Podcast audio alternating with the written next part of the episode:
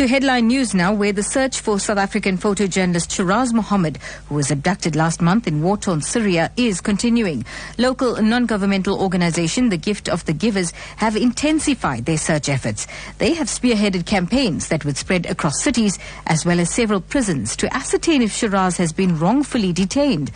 For more on this, we are now joined on the line by Gift of the Givers founder, Dr. Imtiaz Sooliman. Good morning, Dr. Sooliman. Welcome to Newsbreak. Good morning, Salma. Good talking to you for a long time. Okay. a very long time, yes. Now, I understand that the last time you were on Newsbreak, you told us that you knew for sure that Shiraaz Mohamed was alive. Since then, has there been any progress in locating him? Yes, very much so. You know, the, the point that he's alive, everybody is unanimous about that. that for me, this, this is our first kind of hostage or captive or abductor, abductive case that we're involved in.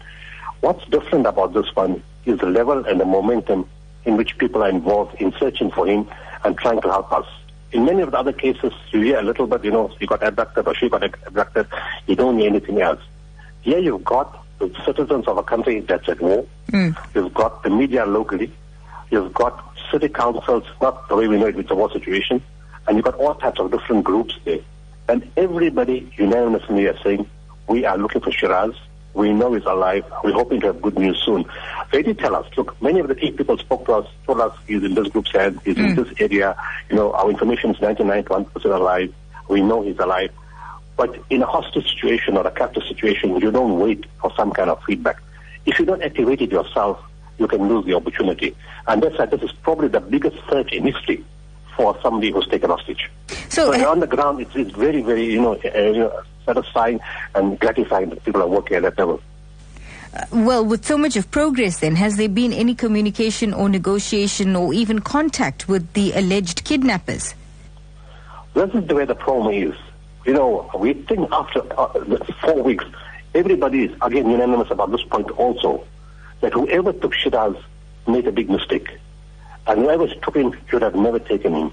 And now that they know the end of everybody, you know, I mean, groups, people, citizens, they have a problem of how to release him without them, they themselves being caught and, you know, challenged by the people who, who, for taking him. So we, we decided to come up with something to tell those people who took him, you know what, don't worry, there won't be any repercussions. We won't pursue you. There won't be any charges against you. You know, we won't be negative against you. Just release him quietly mm. in a place where he will be safe and, you know, let him, let him, let us take him back to South Africa. And I think that's where the problem is right now. Well, we wish you all the best in your search efforts. That was Gift of the Givers founder, Dr. Imtiaz Sooliman, joining us on the line, telling us about uh, the update on uh, the search for South African photojournalist Shiraaz Mohamed. This is Newsbreak on Lotus FM.